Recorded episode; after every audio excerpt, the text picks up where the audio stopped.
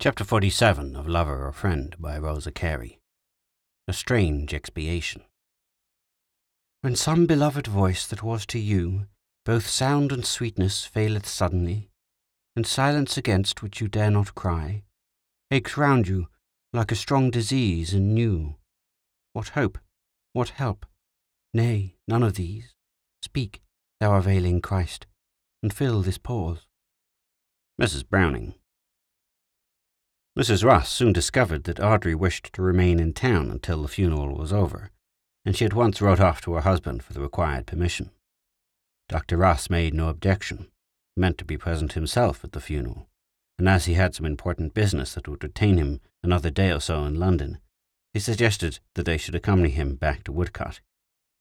Audrey seemed satisfied when she had read her father's letter. He sent her a message that touched her greatly.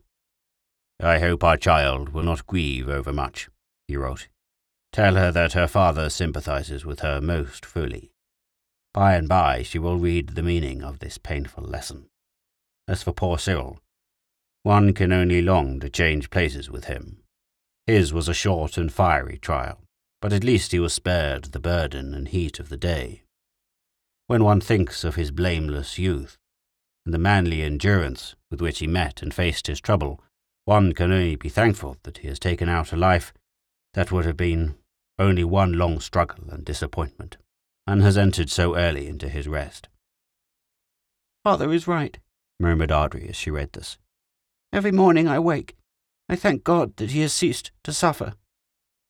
Audrey went every day to see Molly and to spend a few minutes by Cyril's coffin. She went with Michael to Highgate to choose his last resting place and no other hands but hers arranged the flowers that decked the chamber of death. Mrs. Blake remained in her room and refused to see anyone. Biddy's account of the mistress was very unsatisfactory. She does not sleep unless I give her the doctor's soothing stuff, he confessed one day, when Audrey questioned her very closely. Sometimes I cannot coax her to take it. I don't want to sleep, Biddy. That is all her cry. If I sleep, I must wake, and the waking is too terrible. Unless Blessed Mary and the saints help my mistress, continued Biddy, wiping the tears from her withered cheeks. I think she'll go out of her mind. She spends half the night in that room. Early this morning I missed her and found her lying in a dead faint beside the coffin. She does not eat, and I never see her shed a tear.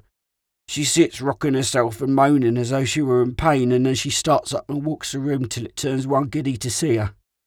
I dare not leave her a moment. If she would only see a doctor. Poor soul, she'll do nothing now to please her old Biddy. I must see her, exclaimed Audrey, horrified at this description of wild, unchastened grief. Biddy, will you take this note to her? And Biddy, nothing loath, carried off the slip of paper. Audrey had only penciled a few words, but Biddy came back the next moment shaking her head very sorrowfully. I can do naught with her, she said hastily. She seems to love Miss Ross, but she will see no one. No one. I've done the best I can for you, but I dare not anger her, finished the old woman, moving sadly away.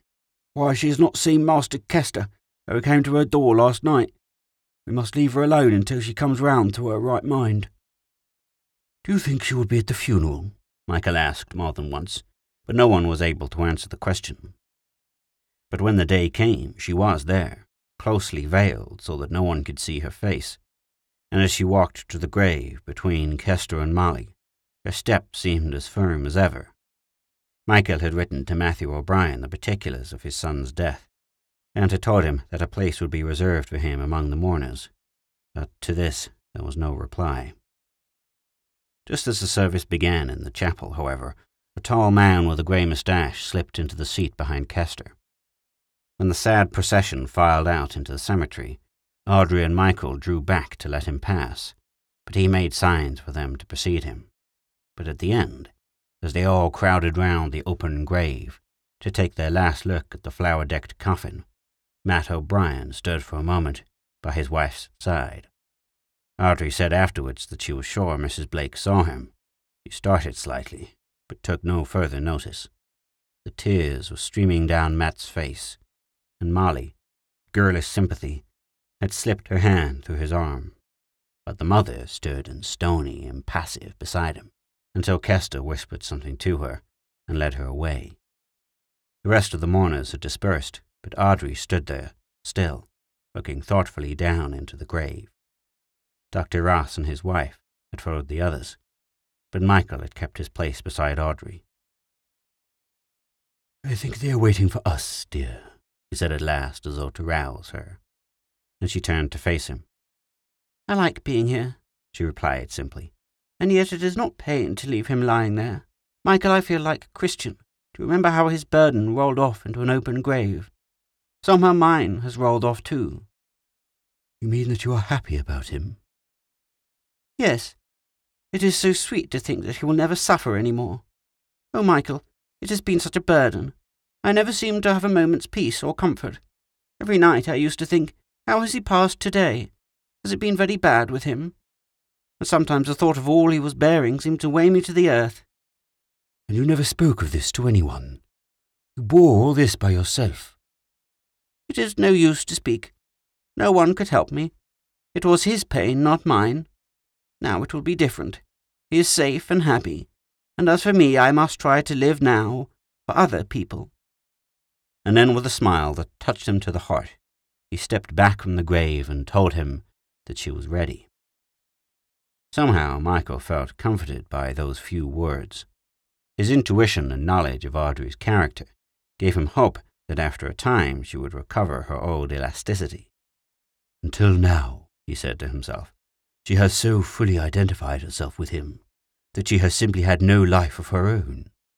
Her sympathetic nature has reflected only his thoughts and feelings. I doubt whether she has ever questioned herself as to her love for him. She has taken everything for granted, and now she has lost him.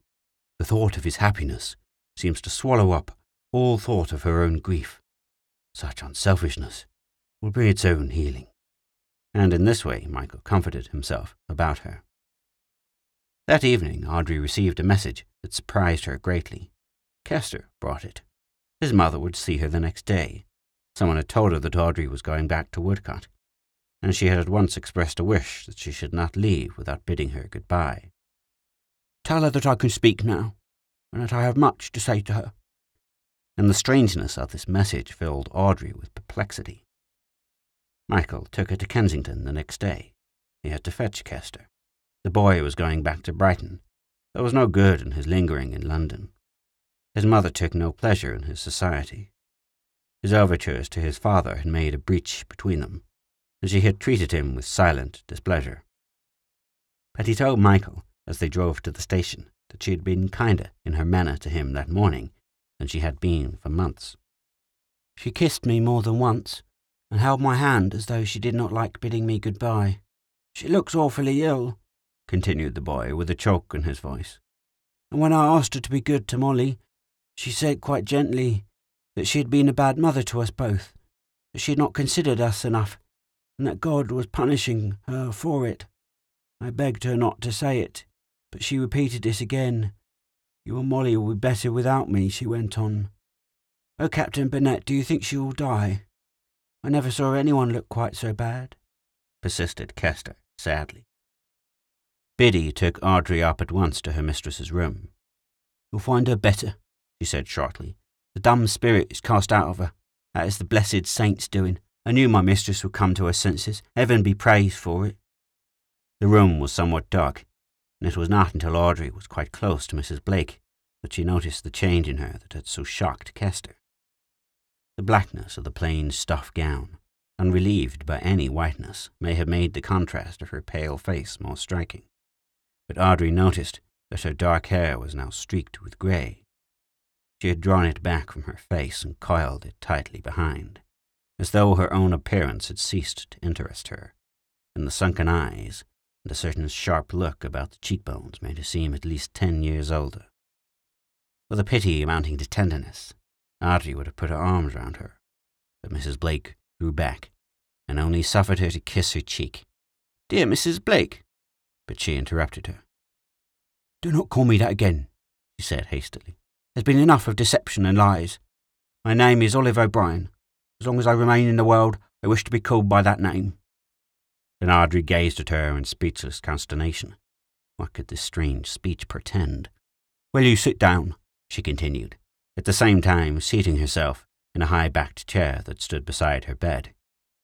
A crucifix lay on a little table beside her, with a framed photograph of Cyril that she always carried about with her. From time to time she looked at them as she spoke. Biddy told me that you were going back to Rutherford, I could not let you go without bidding you goodbye. It would have made me very unhappy if you had not allowed me to see you. I cannot believe that, but of course you mean it for the truth. Tis why my boy loved you, because you are so absolutely true. Her voice sank into a whisper, and a gloomy light came into her eyes. That is why his mother disappointed him. Why he lost all trust in her. Because falsehood was easier to her than truth. But not now, dear Mrs. Blake. Nay, I must call you by the old name. And what does it matter between us two if you have sinned? If your wrongdoing seems a heavy burden, you can at least repent. I have repented, she said in a voice so strange and thrilling that Audrey felt inwardly troubled. In the hours of darkness by my boy's coffin, I have humbled myself before my Maker. I have craved to expiate my sin. Audrey, listen to me, she continued. I have sent for you because you loved my Cyril, because for a few months you made him happy. Was my idol, and that is why he has been taken from me, because I forgot God and truth and sinned for his sake. Yes, but you are sorry now. What does such sorrow avail, except for my own purging? In a little while the world, this cruel, hard outer world, will know me no more. I am going back to Ireland with Molly and Biddy, and when I have made my peace with the church, I shall enter a convent. Heavens, what can you mean? I've always been at heart Catholic, she returned in a mechanical tone. But while my boy lived, I was content that his church should be mine. All my life I have had a leaning to the older faith. Now in my desolation I mean to shelter in the bosom of our Holy Mother the Church. She receives all penitence. She will not refuse me. But your children, Molly, would you forsake Molly? pleaded Audrey, with tears in her eyes. Would you neglect your sacred responsibilities for duties no one would demand of a mother? Am I fit to discharge my responsibilities? She returned in a cold, hard voice. Has anyone but Cyril ever kept me straight? Do you think Molly and I could go on living the same old life without him? Audrey, you do not know what you say. Such an existence would rob me of my reason. But what will become of Molly? asked Audrey, concealing her alarm at this wild speech. You must not only think of yourself. Molly will go with me, she returned. I shall not forsake her. The convent that I propose to enter has a home attached to it, where they educate girls belonging to the upper classes. Molly will have plenty of companions. The nuns are kind women, and they will not coerce her in any way, and they'll be sufficient for her maintenance. But when she grows up, when her education is finished, what will become of her then? But Mrs. Blake did not seem clear on this point. Convent had its borders, she remarked. With the superior's permission, Molly might still remain there and lead a tolerably happy life. There will be other young ladies. She will not be dull, he went on. The rule is a strict one, which is why I chose it. But I should be allowed to see her sometimes. Perhaps she too may turn Catholic, and then all will be well. But Audrey's honest nature revolted against this merciless arrangement. She saw clearly that Mrs. Blake's weak, excitable nature had been under some strong influence, though it was not until later that she heard that during the last few months she had secretly attended a Roman Catholic chapel near them. Doubtless Biddy, who was a staunch Romanist, had connived at this. And now she had planned this strange expiation for herself, and poor Molly must be sacrificed. What would Cyril have thought of such an unnatural arrangement? For Cyril's sake, for Molly's, Audrey felt she must combat this notion. Mrs. Blake, she said very earnestly, it is not for me to question your actions with regard to yourself. If you are at heart a Roman Catholic, if all these years you have been an unprofessed member of that church, it may be as well for you to acknowledge it openly. I do not believe myself that a convent life is free from its trials and temptations. Human nature is the same everywhere, and even sanctified human nature is liable to error. Wiser people than myself would tell you that peace of mind would be more surely attained by remaining in the path of duty. Dear Mrs. Blake, forgive me if I pain you, but would, she hesitated a moment, would not Cyril have disapproved of his mother taking such a step? I think not, was the response. My boy's eyes are purified now. He would judge differently. I shall devote the remainder of my life to praying for the repose of his soul and in repentance for my miserable past, and it may be. Here she lifted her clasped hands and a faint light came into her eyes, that heaven may release me from my misery before many years are over, and my purified soul may be allowed to find rest. God grant you may find it, poor misguided woman, was Audrey's secret prayer, but she merely said aloud, We must live out our life as long as the divine will ordains. But, Mrs. Blake, I must speak of Molly. If you will sacrifice yourself, you have no right to sacrifice her. For Cyril's sake, let me have her. You, Audrey? Yes, I. Have we not been like sisters all these months? I think Cyril would love to know she was with me. He was so fond of Molly. He liked to see us together. It will make me happier to have her. When Michael is away, I have no companions. Do you really mean it? asked Mrs. Blake in an astonished voice. You're very good, Audrey, but you are not your own mistress. Dr. Ross would never consent to such an arrangement. I have my own money. No one will be put to any expense for Molly unless you wished to provide for her yourself. I should certainly wish that. Then in that case there'll be no difficulty at all. I know my father too well to fear a refusal from him. I will go back to South Audley Street and speak to him and my mother, and tomorrow you shall know their answer. But you must promise me one thing before I go, that if they consent, you will let me have Molly. She will be happier with you than in the convent, replied Mrs. Blake in a musing tone. After all, it would have been a dull existence for her, poor child. There was a touch of motherliness in her voice as she spoke. Yes, you shall have her. I think my boy would have wished it. And Audrey's grateful kiss sealed the compact. But there is something else I must say, continued Mrs. Blake, when they had talked a little more about Molly. At least Audrey had talked. I want you to give Matt a message from me. Mr. O'Brien? Yes, my husband. Have I not told you that I've humbled myself to the dust? Before I leave the world, I would make my peace even with him. Will you give him my message? Assuredly I will. Tell him that I have repented at last, and that I would fain have his forgiveness, that I know now that I had no right to rob him of his children, if the time came over again. But no, how can I tell whether things would have been different? Matt would always have been Matt, and I could not alter my own nature. Oh, if I had only borne good like you, Audrey, she sighed bitterly. You must not talk any more, observed Audrey, alarmed by the look of utter exhaustion on the wan face. I leave you now to rest a little? Rest? Audrey never forgot the tone in which the unhappy woman uttered the word.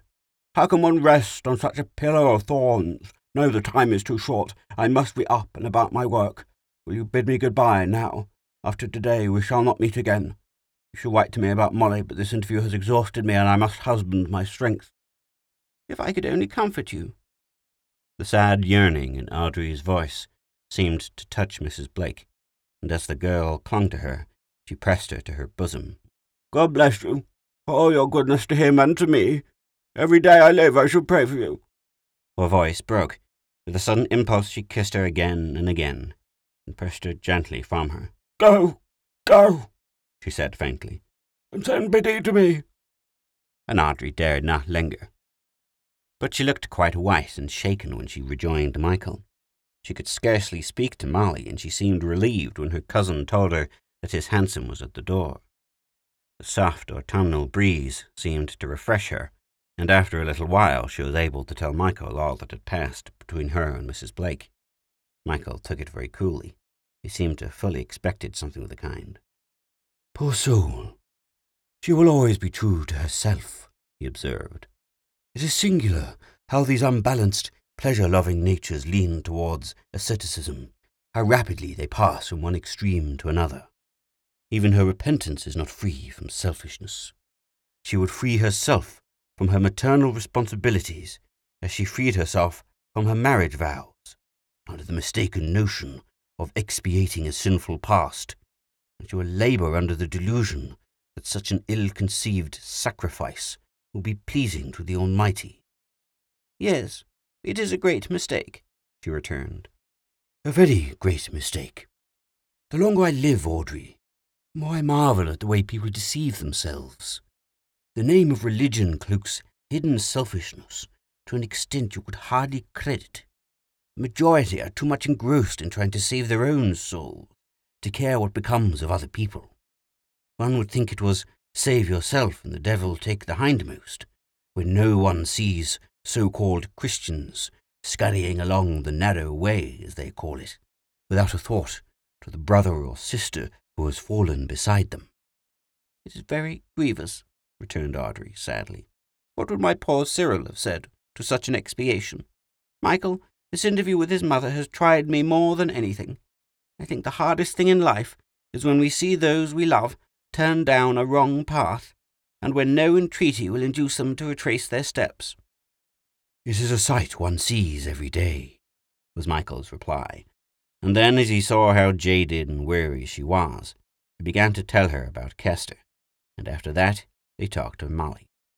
And when Audrey found that Michael approved of her plan, and was as anxious as she was herself that Molly should accompany them to Woodcote, she began to discuss the subject with her old animation, and by the time the drive was over, the harassed look had passed away from her face.